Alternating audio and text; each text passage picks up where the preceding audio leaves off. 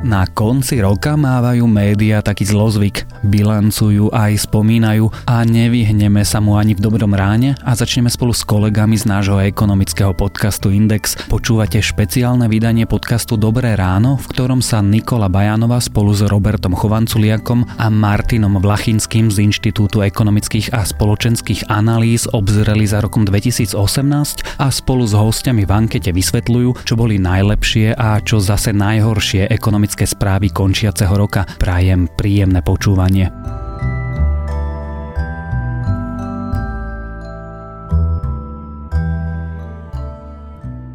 Najprv, pani, by som sa vás teda chcela opýtať, vy z vášho osobného pohľadu, ktoré udalosti hodnotíte ako tie najdôležitejšie v uplynulom, alebo teda práve sa končiacom roku v ekonomike? Pán Chovanculiak. Ja by som nevypichol nejakú jednu konkrétnu udalosť, ale skôr to, čo sa dialo počas celého roka a to je ekonomický rast. Na Slovensku vidíme, že rastie ekonomika približne nejakými 4%, čo je, dá sa, veľké číslo, ale treba ho vždy dať trošku do kontextu, lebo veľa ľudí sa z neho akoby teší. Ale keď sa pozrieme, ako rastla slovenská ekonomika pred krízou, tak to bolo skoro 10%.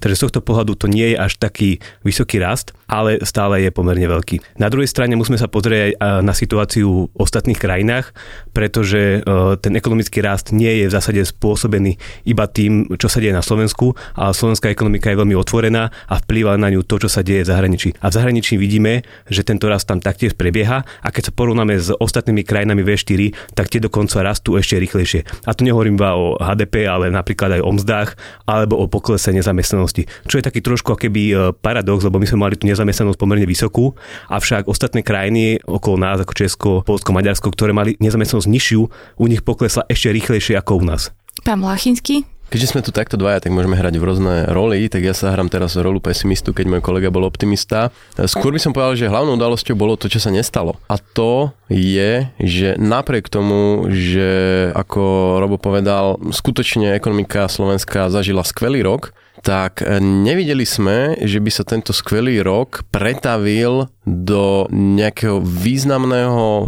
opatrenia na strane vlády, ktoré by posunulo slovenskú ekonomiku, slovenské podnikateľské prostredie niekam dopredu. Skôr naopak. Mali sme tu viacero udalostí od e, snahy stropovať dôchodky cez e, rôzne pomerne rýchle a drahé nákupy, respektíve verejné obstarávania, až po e, zavádzanie nových daní, ktoré doslova vznikli z večera do rána v hlavách niektorých politikov a ktorým nepredchádzala žiadna diskusia. To nie sú veci, ktoré by Slovensko pripravili na budúcu krízu, ktorá určite príde možno budúci rok, možno o 6 rokov, možno neskôr, ale určite príde. A bohužiaľ tieto dobré časy, ktoré zažívame, nevieme premeniť na nejaký kapitál, ktorý by nám v budúcnosti pomohol. Ďakujem, určite sa aj k týmto veciam vrátime, pretože ja už som teda počula tú, nazvieme to anketu, ktorú sme spolu s Adamom zozbierali a viacerí respondenti spomenuli presne to, čo ste povedali aj vy. Čiže ja by som v tejto chvíli prešla asi priamo k tým vyjadreniam. Ja som skúsil dve udalosti. Pozitívna je tá, že slovenskej ekonomike sa darí, celkom slušne nám rastie minimálna mzda a takisto aj celkom dobre rastú mzdy. Podarilo sa nám aj v kolme dosiahnuť veľmi dobrý rast, viac ako 8%, čo si myslím, že je veľmi slušné. A takisto tým pádom rastie aj životná úroveň, lebo inflácia pomerne nízka, teraz je trošku vyššia, vyššie 2%, takže aj raz reálny miest je, je dobrý, tým pádom sa ozaj približujeme trošičku rýchlejšie k západnej Európe, aj keď samozrejme sme ešte veľmi ďaleko. A negatívne veci vidím v tom, že dnes sa dostali do politiky viac populisti ako ekonomovia a robia opatrenia, ktoré ekonomiky škodia, napríklad ako Trump, rôzne opatrenia a bariéry, ktoré jednoducho bránia ďalšiemu rozvoju. To vidím ako dosť veľké negatívum a hlavne to napätie v rámci Európy, že neriešia sa veci kompromisom, ale skôr konfliktom a nie konfliktom o vec, ale konfliktom o osoby alebo o osobné záujmy a to je veľmi negatívum, ktoré bude pôsobiť aj na ekonomiku. Hovorí šéf oz Emil Machina a nasleduje CEO slovenskej sporiteľne Peter Krutil. Ekonomické udalosti roka Za Slovensko určite schválenie vyrovnaného štátneho rozpočtu, ktoré prináša rovnováhu do príjmov a výdavkoch tejto ekonomiky, v čo sme dúfali už e, dávnejšie. A samozrejme mňa ako bankára sa dotýka aj úverová regulácia Centrálnej banky, ktorá priniesla do regulácie. Je to nielen o regulácii, ale to aj zodpovednosti pri zadlžovaní sa vzhľadom na to, že naša ekonomika sa zadlžuje nadpriemerným tempom rastu. Čo sa týka zahraničia, určite je to Brexit. Brexit preto, lebo prináša by som povedal určité otázniky nielen pre Európu, ale aj pre Slovensko a v druhom rade je to ekonomická vojna medzi ekonomickými mocnosťami, ktorá prináša na trh e, nadmernú volatilitu, ktorá nám taktiež robí budúcnosť ťažšie prejudikovateľnou. Nasleduje viceprezident Zväzu obchodu Pavol Konštiak. Rok 2018 patrí najúspešnejším rokom v histórii Slovenska. To znamená, že veľa pozitívnych ekonomických efektov sa spojilo do jedného a vytvorilo v podstate to, že v tomto roku sa väčšine firiem a dokonca aj štátu darilo. To považujem za ako pozitívum. To pozitívum počiarkuje aj tá skutočnosť, že rok 2019, ktorý by mal byť ešte lepší ako rok 2018, budeme mať prvýkrát vyrovnaný štátny rozpočet. Samozrejme, tento vyrovnaný štátny rozpočet sme už mohli mať niekoľko rokov, ale to závisí od rozpočtovania. Avšak to, že bude to budúci rok, tak aj to je veľký úspech. Existuje však veľa negatív. Napríklad na jednej strane bolo pozitívum, že od 1. januára 2019 budeme mať 10% PPH na ubytovacie služby, ale na druhej strane celý rok 2018 bol harpunovaný, aj 19 bude, tým, že sa zvýšili príplatky pre soboty a nedele a nočné príplatky, ktoré zachytili hlavne gastronómiu, celkový turistický ruch. Ďalšie negatívne, ale skutočne počiarkujem, negatívne ekonomické počiny bolo rozhodnutie nášho parlamentu uvoľniť pálenie alkoholu po domácnostiach, čo sa podľa môjho názoru ideme vrátiť do 19. storočia. My, ktorí sme boli vzorom všetkým okolitým štátom, čo sa týka e, výroby čierneho alkoholu, sme ju tak minimalizovali, že sme boli vzorom všetkých, tak teraz to ideme rozbehnúť do neúnosnej miery a budeme trpieť ekonomicky, pretože sa o desiatky miliónov eur zníži príjem do štátneho rozpočtu a plus bude ohrozené zdravie ľudí, pretože tieto domáce pálenice, ktorým sa dá voľná ruka, nebudú to robiť odborníci a bude trpieť zdravie ľudí. Ďalšie negatívum, ktoré schválil parlament, je nejaká vymyslená 2,5% dodatková daň, ktorú majú zaplatiť obchodné reťazce a ktorá sa má rozdielovať našim polnohospodárom, je nesystémová, je diskriminačná a podľa môjho názoru je v rozpore s pravidlami Európskej únie a Európska únia nám ju v krátkej dobe zruší a potom budú prebiehať súdne spory a budeme musieť vrácať peniaze, ktoré začiatkom budúceho roka vyberieme. A to, že sa to schválilo koncom decembra a od 1. januára tento zákon, táto daň platí, hovorí o ekonomickej nestabilite podnikateľského prostredia. Nemôže predsa parlament prijať zákon, ktorý platí o dva týždne a zasahuje do ekonomiky všetkých, ktorých sa tento zákon týka. Nasleduje prezident Slovenskej komory exekútorov Miroslav Paler a po ňom sa vyjadrí generálny riaditeľ Lidl Slovensko Matúš Gála. Ekonomickou udalosťou roka pre slovenských exekútorov, ale aj pre všetkých dlžníkov v exekúcii bola príprava zákona o zastavení niektorých exekúcií, ktorý je momentálne v štádiu vyhodnocovania pripomienkového konania. Ide o vážny zásah do exekučnej legislatívy, ktorý si vyžaduje mimoriadne presné formulácie z hľadiska ústavnosti. Na jednej strane môže súdy zbaviť možno až milióna nevymožiteľných exekúcií, na druhej strane musia byť naplnené všetky záväzky, či už štátu alebo veriteľov voči samotným exekútorom.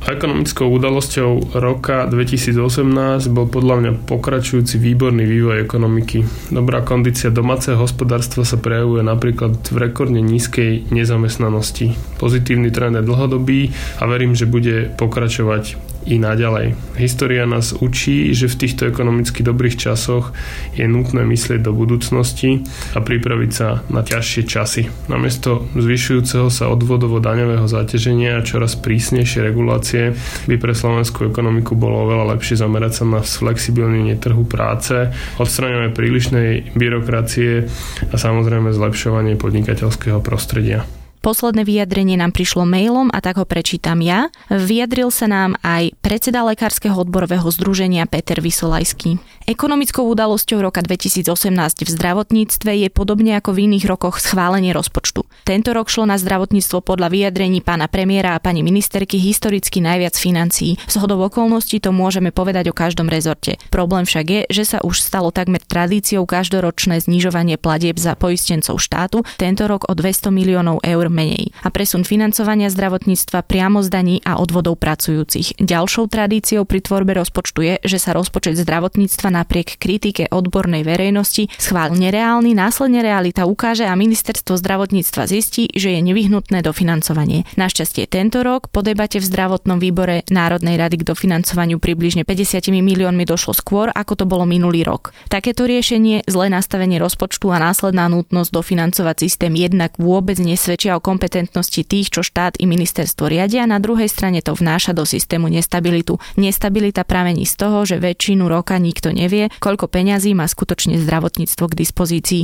Celkom iná debata by bola na tému, že zdravotné poisťovne dostali aj tento rok k dispozícii takmer 5 miliard a nikto sa ich nepýta, akú pridanú hodnotu systému a klientom priniesli. To je pre mňa osobne každoročná ekonomická udalosť a pre poisťovne výnimočný biznis, aký v inej krajine nenajdu. Tak sme to počuli. Ku všetkým témam sa samozrejme teraz nebudeme asi vrácať, pretože by bolo vhodné ich rozoberať možno v samostatných reláciách, ale niekoľko takých spoločných tých menovateľov tam padlo viackrát, alebo teda niektoré z tých vyjadrení majú jedného alebo dvoch spoločných menovateľov. Ak mám teda vypichnúť dve veci, tak viackrát odznelo, že ekonomike sa darí a mzdy rastú a druhé, čo sa zopakovalo niekoľkokrát, bol vyrovnaný štátny rozpočet. Hneď mi napadá taká otázka, keď sa hovorí, ekonomike sa darí, Neježia sa vám napríklad chlpy už, že akože neberiete to ako takú otrepanú frázu, ako nejakú floskulu, lebo ekonomike sa darí, je taký všeobjímajúci pojem a ako naozaj, že podľa mňa asi len ľudia, ktorí vidia do tých čísel, si vedia predstaviť, že o čo ide. Čiže moja otázka je, že či to nie je nejaká otrepaná floskula, na základe čoho si vieme povedať, teda, že ekonomike sa darí podľa vás.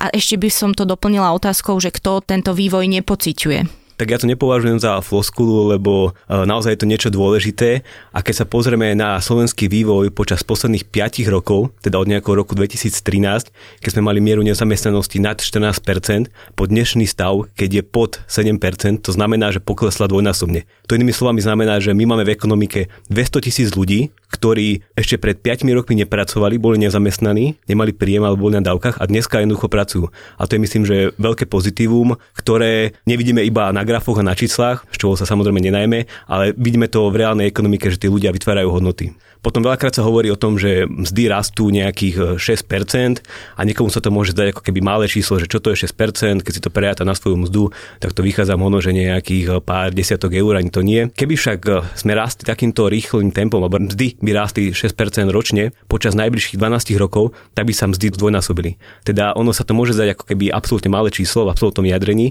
ale keď sa to rok čo rok napočítava, tak hovorím, v priebehu 12 rokov by to znamenalo dvojnásobné mzdy. Treba ale vždy pozerať na to, že bavíme sa o nejakých konkrétnych ukazovateľoch, ktoré popisujú tú ekonomiku, ktorá je veľmi zložitým a dynamickým systémom. Takže tie trajektórie týchto ukazovateľov sú dobré, ale zase keby sme chceli si vybrať niečo, nad čím budeme plakať, tak e, môžeme napríklad povedať, že veľmi rýchlo sa slovenské domácnosti zadlžujú napríklad, že ako som spomínal, neprišlo k posunu v dôchodkovom systéme, skôr sa to teda vyzerá, že sa bude posúvať opačným, tým horším smerom.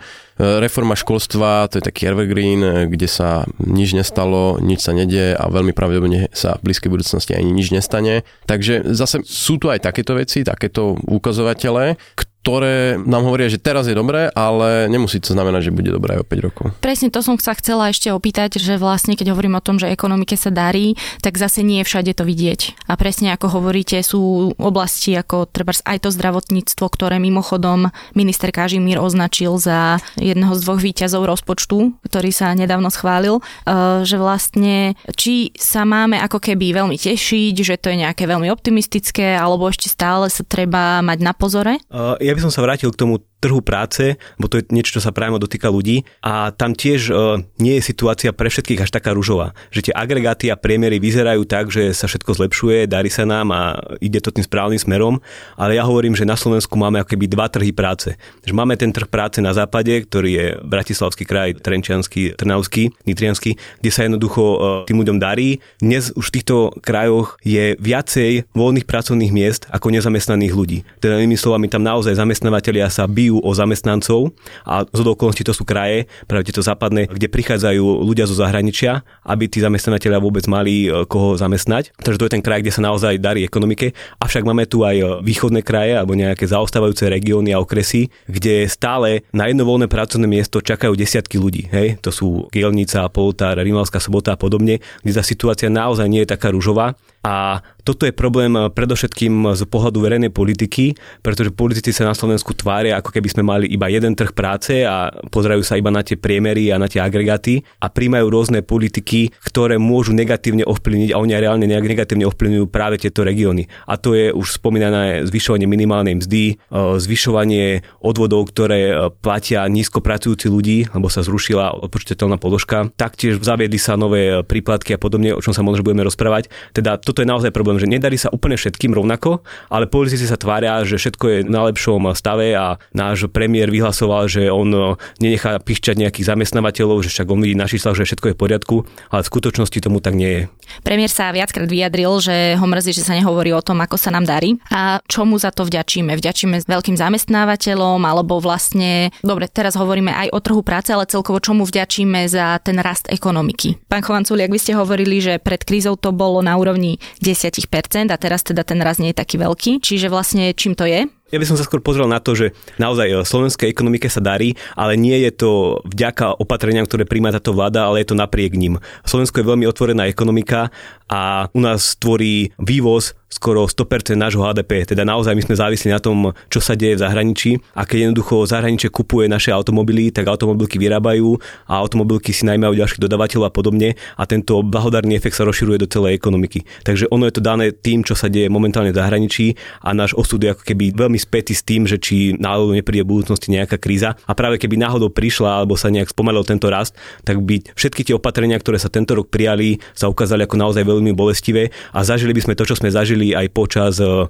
minulej krízy, keď Slovensko bolo z jednou z tých krajín, ktorá sa naozaj najrychlejšie prepadla. E, my sme išli z toho rastu 10% do minusových čísel a naozaj tu veľmi rýchlo narastla miera nezamestnanosti, že my sme sa dostali znova, hovorím, na 14%, čo sú naozaj vysoké čísla keď hovoríte, že sa tie úspechy dejú napriek tým opatreniam, ktoré príjma súčasná vláda, tak je to také dosť fascinujúce, že ako funguje tá ekonomika, aký je to živel, že sa dokáže aj pobiť s treba možno neefektívnymi opatreniami. My nesmieme zabudnúť na to, že Slovensko takmer 10 rokov v 90. rokoch spalo na rozdiel napríklad do Českej republiky. Zahraniční investori sem príliš neprichádzali, neprichádzal sem kapitál. Čiže keď sa tá priehrada otvorila, už keď sa poviem o tom živili niekde okolo roku 2000 e, s prvou, respektíve s druhou Zorindovou vládou, tak zrazu investori tak povedať začali dobiehať zameškané, začalo sem prichádzať e, veľké množstvo kapitálu. Kvôli tomu samozrejme, že ten kapitál umiestnený na Slovensku bol a je výnosný.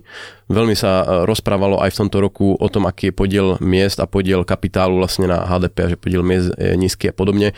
Čo síce je nepríjemné pre zamestnancov, ale zase má to ten efekt, že investori vnímajú stále Slovensko ako vhodný priestor na investovanie, ale samozrejme toto nebude trvať na veky. Jednoducho tá krajina v istom momente dobehne tých svojich susedov v tom nasýtení zahraničným kapitálom, ten sa stane menej výnosným, pokiaľ slovenská ekonomika neponúkne nové cesty, tak povediac, ako spraviť ten kapitál produktívnym. Pretože na začiatku je to obohraná pesnička, ale ťažili sme z toho, že sme tu mali v celku nízke mzdy, relatívne schopné, vzdelané a zručné e, obyvateľstvo, teda zamestnancov e, a zároveň sme veľmi dobre pripojení na ten región V4. Nakoniec e, nie Slovensko je automobilová veľmoc, ale región V4 je automobilová veľmoc, pretože keď vy zapichnete kružidlo do Bratislavy a spravíte kruh 200 km, tak tam máte automobilky v severnom Maďarsku, vo východnej Českej republike, v južnom Polsku. Čiže my sme sa stali súčasťou takéhoto priemyselného klastra a z toho sme ťažili a ťažíme. Ale vidíme, že celá V4 stratila ten proreformný drive, ktorý tu bol a to samozrejme môže mať dopady do budúcna. A vy ste, pán Vlachinský, aj povedali, že teda nie sme dostatočne pripravení na tú krízu, ktorá určite ešte príde. Kam to podľa vás celé toto smeruje, hej, ten ekonomický rast a aká kríza a prečo podľa vás teda nás čaká? Slovensko je malá a otvorená ekonomika, to treba do opakovať, ktorá nemá neobmedzené možnosti v tom, ako sa brániť globálnym výkyvom. Jednoducho my, ak chceme byť bohatí, musíme sa špecializovať pomerne úzko, nemôžeme tu mať 10 rôznych priemyslov alebo služieb vysoko rozvinutých a tým, že sa špecializujeme, na jednej strane viac bohatneme, na druhej strane stávame sa trošku zraniteľnejším. Čiže jediný spôsob, ako sa brániť na úrovni vlády, je mať scenáre na časy, kedy sa ekonomika až tak dariť nebude. To znamená napríklad byť pripravený, vedieť, kde v rozpočte škrtať, spraviť reformy vtedy, keď sa darí a nie, keď je najhoršie, ale bohužiaľ realita historická je väčšinou taká, že reformy sa dajú spraviť len vtedy, keď už je veľmi zlé, pretože vtedy jednoducho je ten odpor voličov najnižší. No a vy ste tu napríklad spomínali ten rozpočet zdravotníctva, čo je podľa mňa veľmi dobrý príklad na toto. Pretože áno, máme na rok 2019 rekordný rozpočet pre verejné zdravotníctvo, čo je trošku také bizarné označenie, pretože on boli rekordné tie predchádzajúce roky, ale zároveň je rekordne najnižší výdavok na poistencov štátu. Čo v tomto momente samozrejme sa stratí v tom celkovom rozpočte, pretože zatiahnu to tí zamestnanci. Ale slovenský rozpočet, štátny rozpočet ako keby týmto zabúdal na to, že sú tí štátni poistenci a že môžu byť časy, keď zrazu bude musieť štát dať o niekoľko stoviek miliónov viac. A teraz bude ten štát pripravený na to vrátiť sa do tohto módu, keď na poistencov štátu dával miliardu 200 miliónov alebo 1,5 miliardy, alebo bude hľadať spôsoby cez ešte vyššie zdravotné odvody. Pretože napríklad keď sa porovnáme s Českou republikou, tak tam v roku 2021, kým na Slovensku sú naplánované znižované výdavky na poistencov štátu, tak v Českej republike budú stúpať a budú ich mať skoro 4 krát vyššie na jedného poistenca, ako máme my. Oni si tým budujú takú podušku, takú nárazníkovú zónu, ktorá udrží tie financie v tom zdravotníctve, aj keď príde kríza. Kdežto na Slovensku, keď príde kríza, stupne nezamestnanosť, klesnú príjmy z odvodov zamestnancov a bude to problém. Ja by som sa možno zastavil pri tých verejných financiách a pozrel sa na to takého trošku globálu, že ako sa vlastne vyvíjali. Lebo keď sa pozrieme na minulé vyjadrenia napríklad ministra financí pána Kažimíra z roku 2015, že on vidí reálne, že v roku 2017 by sme mali mať vyrovnaný rozpočet. Dnes sme v roku 2018 a vidíme, že ten vyrovnaný rozpočet teraz ešte nemáme, na budúci rok je nejaký naplánovaný, avšak treba sa pozrieť na to, ako sa vyvíjali príjmy verejnej správy počas týchto posledných povedzme 5 rokov. Situácia bola samozrejme, ako všetci vedia, pozitívna. Každý rok im tam pribudali e, miliardy alebo 100 milióny eur a napriek tomu vláda nebola schopná nie dosiahnuť vyrovnaný rozpočet, lebo to nie je cel sám o sebe, ale ako keby šetriť v čase, keď sa nám e, darí. Ja len ujdem taký e, príklad, že minulý rok, keď sa robil rozpočet na rok 2018, tak sa naplánoval deficit približne 800 miliónov eur. E, dneska, keď sa pozeráme na čísla, aké sú odhady príjmov verejnej správy na tento rok, tak sa ukázalo e, ministrovi financí, že má odrazu v pokladnice o miliardu viacej čo je teda naozaj veľké číslo. Teda inými slovami, keby sme minali tak, ako sme naplánovali, tak dnes tento rok by sme mali mať prebytkový rozpočet o 200 miliónov. To však v skutočnosti nemáme. Máme stále deficit približne nejakých 500-600 miliónov. A teraz je otázka, že kde sa stratil ten rozdiel a ten sa samozrejme minul na rôzne opatrenia, balíčky a podobné veci. A vidíme, že ako keby politici si nedokážu sedieť na rukách a každé euro, ktoré pristane v ich pokladnici, automaticky vedia hneď minúť. A tu by som možno, že nadviazal na jedno opatrenie, ktoré sme tento rok nevideli a ktoré sme my ekonómie veľmi očakávali a to boli e, stropy alebo limity na výdavky. To je niečo, k čomu sa už vláda zaviazala v zákonoch minulosti, avšak stále poslanci nepripravili alebo vláda nepripravila tento zákon, ktorý by práve urobil tú vec, že keď sa ekonomike darí a vláda si naplánovala nejaké výdavky, tak by jednoducho nemohla počas roka tieto výdavky e, zvyšovať a rozpúšťať všetky e, peniaze, ktoré ľudia občania zaplatili navyše na daniach a odvodoch. Veľmi ľahko sa zavádzajú rôzne balíčky opatrenia a strašne ťažko sa rušia aj pre novú, prípadne reformnú vládu. Vezmeme si také obedy zadarmo. V tomto momente za to zdá ako v celku taká prekotina, stojí to 110 miliónov, čo ako v tom kontexte toho rozpočtu to vyzerá ako príjemný vianočný darček, ale je to niečo, na čo si ľudia veľmi rýchlo zvyknú, na čo si voliči zvyknú. Hoci ešte možno 2, 3, 4 roky dozadu to nikoho ani nenapadlo, že by mohli byť nejaké obedy zadarmo alebo niečo takéto, za chvíľu to bude štandard. A príde ten moment, keď tá druhá, tretia, štvrtá vláda počas krízy bude musieť musieť zrazu osekávať tie verejné financie, ale ten volič už bude naučený, že tie obedy zadarmo sú niečo, na čo on má nárok, čo mu patrí a e, bude to tvrdo brániť a o to ťažšie sa potom ten rozpočet bude nejakým spôsobom konsolidovať. A tu by som možno ešte dodal, že vlastne ten narast príjmov nebol iba vďaka tomu, že sa darí ekonomike, ale keď sa pozrieme od roku 2012, tak vlády zaviedli alebo zvýšili 20 daní čo je naozaj e, vysoké číslo a vidíme, že aj v tomto roku 2018, o ktorom sa rozprávame, taktiež e, vláda e, zvyšovala niektoré dane, vybrala si také špeciálne odvetvia, ktoré nie sú moc populárne medzi ľuďmi ako poisťovne alebo preťazce obchody. A tu tak ako keby selektívne zvyšila dane, snaží sa od nich získať viac, aj keď v skutočnosti samozrejme to zaplatia obyčajní ľudia, ja napríklad som to už videl na svojej poistke za auto, to nebol som moc potešený. A na druhej strane vláda robí zase druhú vec, že ako keby vyberá si niektoré špeciálne odvetvia, kde zase ako keby tie peniaze posiela a ktorým pomáha, že to vidíme napríklad vo forme e, hotelierstva, ubytovania alebo rôzne poukážky na kúpele a ja neviem, e, zníženie DPH na ubytovanie. Toto všetko znova ako keby robí takú zlú vec, že vlastne politici sa stávajú tými arbitrármi, ktorí v ekonomike rozhodujú o tom, že komu sa bude dariť komu sa bude dariť menej a kto bude vlastne získavať. Ono, ja si viem predstaviť, aké to musí byť frustrujúce pre ekonomov, napríklad aj pre vás, keď vidíte, ako je celkovo niektorá z tých ekonomických oblastí v rukách politického marketingu v podstate. A jednou z takých tém je vlastne aj minimálna mzda, vy ste k tomu vlastne, tuším, ak sa nemýlim, aj vydávali nejakú publikáciu. No a teda tým by som sa e, chcela dostať možno aj k tomu zvyšovaniu tých miest. Už ste to teda naznačili viackrát, ale teda pravda je taká, že tá minimálna mzda sa prakticky zvyšuje vo všetkých krajinách ve štvorky. Čiže mne, ako treba človeku, ktorý nezarába minimálnu mzdu, to príde akože fajn, však veď e, samozrejme, že je super, keď rastú mzdy a keď rastie aj minimálna mzda, ale čo ma napríklad hnevá, že napríklad môj plat sa nikdy zvyšovať tak nebude, pokiaľ si to sama nejakým spôsobom nevydobiem a akože chápem, že to sú nejaké tie ekonomické princípy a tak ďalej, tak ďalej, hej, že akože je to prakticky moja záležitosť a ja mám pýtať viac peňazí, ale že ako funguje ten vzťah, hej, že minimálna mzda rastie nejakým navyšovaním a tie ostatné mzdy zase si žijú svojim životom. Minimálna mzda je taký veľmi obľúbený politický a zároveň aj populistický nástroj, pretože politici môžu ako keby prenášať náklady svojich opatrení na súkromný sektor. Hej, že politici zvýšia minimálnu mzdu, ale budú to musieť e, zaplatiť zamestnávateľia, ale aj zamestnanci. Ona je preto taká populárna, lebo ono to na prvý pohľad znie, že zvýšime minimálnu mzdu, zaplatia to tí zamestnávateľia a naopak viacej dostanú zamestnanci. Takže ten, kto drží palce zamestnancom, ten je za zvyšovanie minimálnej mzdy, ten, kto drží palce zamestnávateľom, ten je za to, aby sa nemenila, alebo nebude ešte za zrušenie. Toto je však veľmi akoby taký skreslený a nesprávny pohľad na to, že čo je vlastne problém tej minimálnej mzdy, lebo my ekonomovia nemáme radi minimálnu mzdu nie preto, že by sme fandili jedným alebo druhým, ale my práve vidíme to, čo nie je na prvý pohľad vidieť, a to je to, že niektorí ľudia vďaka zvyšovaniu minimálnej mzdy ostanú nezamestnaní. A to je taká tá tretia skupina ľudí, o ktorej sa moc nerozpráva, ktorí neprídu na rokovanie tripartity a nezačnú tam hovoriť svoje argumenty. A to je spojené znova s tým, čo som rozprával, že na Slovensku máme dva trhy práce a máme tu ten východ, kde nie je ten problém, že chýbajú zamestnanci, ale tam stále chýbajú zamestnávateľia. Ako som hovoril, tam stále desiatky ľudí čakajú na jedno voľné pracovné miesto a je tam ten problém, že je tam nejaký, ja neviem, zamestnávateľ, eh, povedzme v Rimavskej sobote, má nejaký hotel, má troch ľudí na minimálnej mzde, ktorí tam upratujú a jednoducho jemu sa takýmto skokovým zvýšovaním minimálnej mzdy vzrastú náklady o povedzme 2000 eur a teraz ako to má zaplatiť, hej, že jemu tá produktivita nejak zázračne nestupne a toto môže spôsobiť, že on napríklad nenajme ďalšieho človeka, alebo keď predsa zhoršie sa situácia, tak niekoho prepustí. Alebo zamestná na čierno.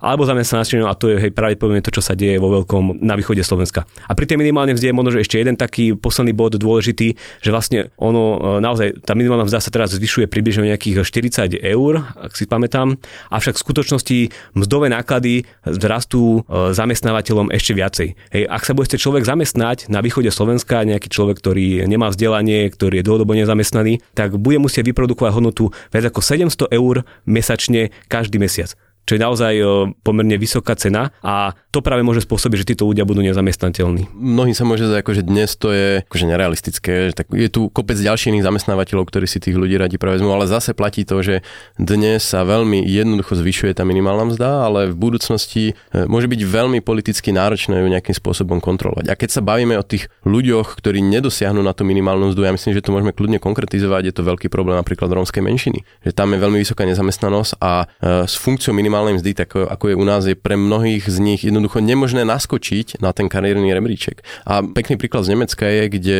síce zaviedli po dlhých, dlhých rokoch minimálnu mzdu, ale zároveň takmer okamžite na to vymysleli e, dočasné zrušenie, ale neaplikovanie minimálnej mzdy napríklad na zamestnávanie imigrantov, čo je veľmi podobný príklad, keďže sú to ľudia, ktorí v danom settingu tej krajiny e, majú veľmi nízke schopnosti a veľmi e, ťažkú pozíciu na trhu práce. Takže napríklad v Nemecku to pochopili, alebo respektíve chápu to aj tí politici, že tá minimálna mzda predstavuje veľkú bariéru práve pre tieto najviac skúšané sociálne skupiny, ktoré jednoducho môžu vykonávať v tomto stave, akom sú len tie najjednoduchšie práce na nižšou pridanou hodnotou. Ja by som možno pri tej minimálnej mzde ešte naznačil jednu vec, že vlastne človek, ktorý zarába minimálnu mzdu, tak e, pred 4 rokmi alebo pred 5 rokmi mal efektívne zdanenie, to znamená, že koľko zaplatil na daniach a odvodoch celkovo, približne nejakých 29%. Teraz po 5 rokoch tento človek má efektívne zdanenie 39%, teda mu zrastlo zdanenie o 10 percentuálnych bodov. Týmto ľuďom naozaj súčasná sociálna vláda najviac zvýšila ich daňové zaťaženie. A to kvôli tomu, že sa nezvyšovali odvodové odpočiteľné položky a nezaniteľná čiastka. Takže toto spôsobilo to, že naozaj tí najchudobnejší ľudia na Slovensku stále čím ďalej platia vyššie a vyššie dane. Ale akože seriózne toto mi absolútne nejde do hlavy, že ako je to možné, že prečo sa teda tá odpočítateľná položka nemenila alebo vo vzťahu k týmto ľuďom. Hey, je relatívne málo, ale tá pointa za tým je taká, že keď človek ide platiť dane, tak neplatí dane hneď od prvého eura, ale má nejakú nezaniteľnú čiastku, ktorá je nejaká konštanta a keďže stále minimálna mzda rastie, politici ju zvyšujú, tak táto konštanta hrá stále menšiu a menšiu rolu. Takže ešte pred že 5 rokmi človek na minimálnej mzde nezaplatil žiadnu daň z príjmu. Dnes už človek minimálnu mzdou platí daň z príjmu a platí aj vyššie odvody. A minulý rok dokonca politici zrušili takémuto človeku na minimálnej mzde e, odpočateľnú položku zo zdravotných odvodov, ktorú platí zamestnávateľ. Teda inými slovami, ešte viacej mu zvýšili to odvodové zaťaženie. Jednoducho pointa je tá, že naozaj na Slovensku najchudobnejší ľudia počas posledných 5 rokoch platia stále viacej na daniach do svojich mzdy. Ešte sa dotknem jednej témy, ktorá odznela aj v našej ankete. Zaznelo tam, že sa darí napríklad aj podnikateľom. Vy ste napríklad u vás zisťovali, že koľko podnikateľ alebo podnikateľka strávi na byrokratických e, úkonoch. Tak ak by sme si mohli ešte k tomuto povedať, že aký je váš pohľad do toho sveta podnikateľov a firiem, ako sa im darí a čo by sa malo podľa vás zlepšiť a čo preto urobila vláda?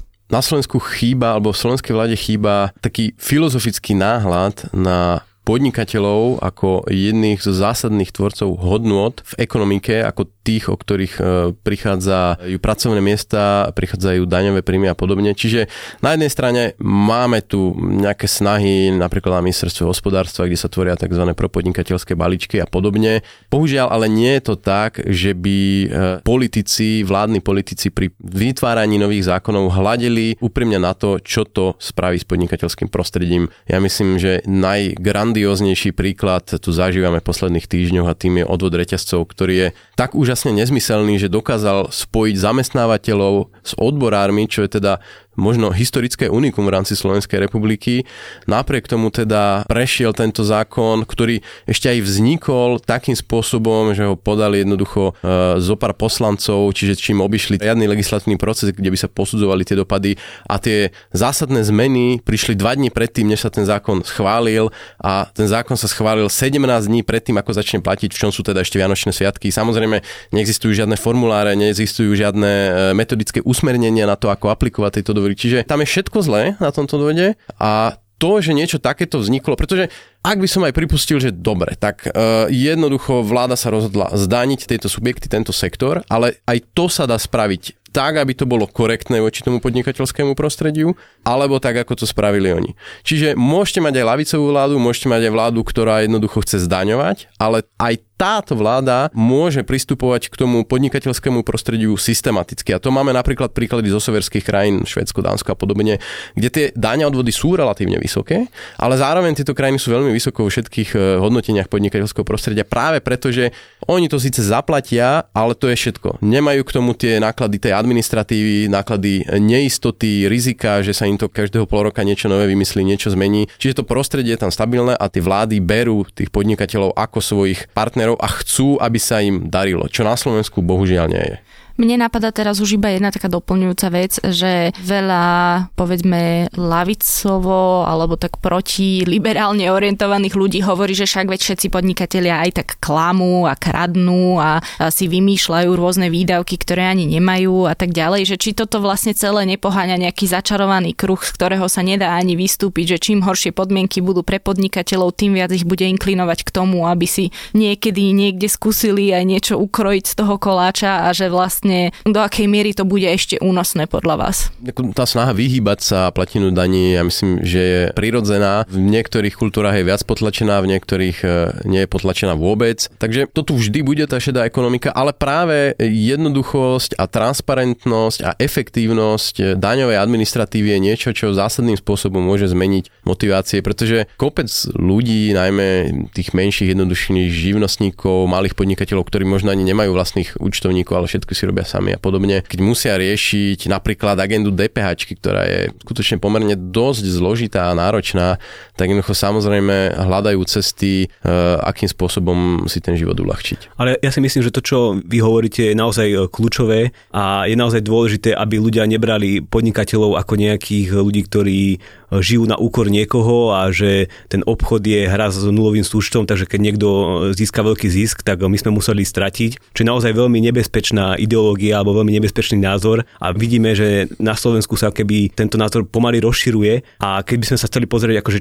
čo je najdôležitejší faktor toho, že niektoré krajiny sú bohatšie a niektoré chudobnejšie, tak e, je to práve tento názor na obchod, na podnikanie, že krajiny, kde jednoducho pochopili, že tieto činnosti neznamenajú, že niekto žije na úkor niekoho, ale prinášajú hodnotu a zvyšujú blahobyt, tak to sú práve tie bohaté spoločnosti. Hej. A naopak spoločnosti, kde naozaj e, berú to, že keď podnikateľ sa stal bohatým, tak to musel niekoho oklamať, musel niečo ukradnúť, tak to sú spoločnosti, kde ľudia nedôverujú, kde jednoducho inštitúcie nefungujú a to môže byť naozaj nebezpečné a je to o to nebezpečnejšie, keď toto sa snažia akoby forcirovať politici a vysokí ústavní činitelia, ktorí tu poukazujú na nejaké obchodné reťazce a podobne, že čo oni robia a ako na nás získavajú a pritom tá pravda je akože úplne inde a keď sa pozrieme na nejaké ukazovatele, tak v zásade nedosahujú nejaké nadprimerné zisky alebo podobne. Je to naozaj veľmi konkurenčne silné odvetvie a toto je čistý populizmus. A na záver jedna z vecí, ktorá ma zaujala je, že v tej ankete nezaznelo, že Peter Kažimír, ešte stále minister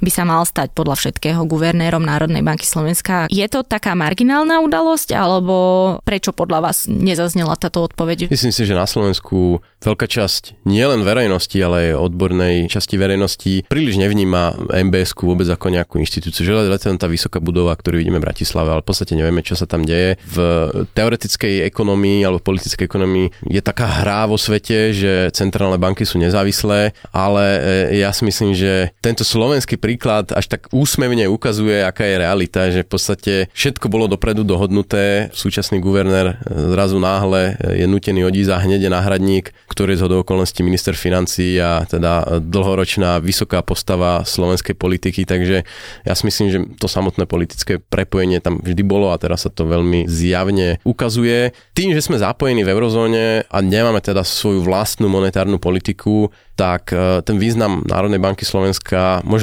nie je taký veľký, ako napríklad Češi vnímajú Českú národnú banku, ale zase nie je úplne zanedbateľný. Napríklad vidíme to práve v tej oblasti úverov, kde Národná banka vlastne pomerne zásadným spôsobom môže tvarovať to, ako funguje ten trh s úvermi, ktorý predurčuje vlastne to, čo sa v tej ekonomike bude diať. Čiže zase nie je to úplne zanedbateľná funkcia, to si treba povedať. Mňa osobne teda skôr zaráža výber e, viceguvernérov, kde teda rovnako prebehla prakticky nulová diskusia a hneď teda tie prvé vyjadrenia o zakladaní e, zdravotnej poisťovne Národnou bankou teda vyvolávajú veľmi zaujímavé otázky, kam sa tá inštitúcia možno bude v budúcnosti uberať.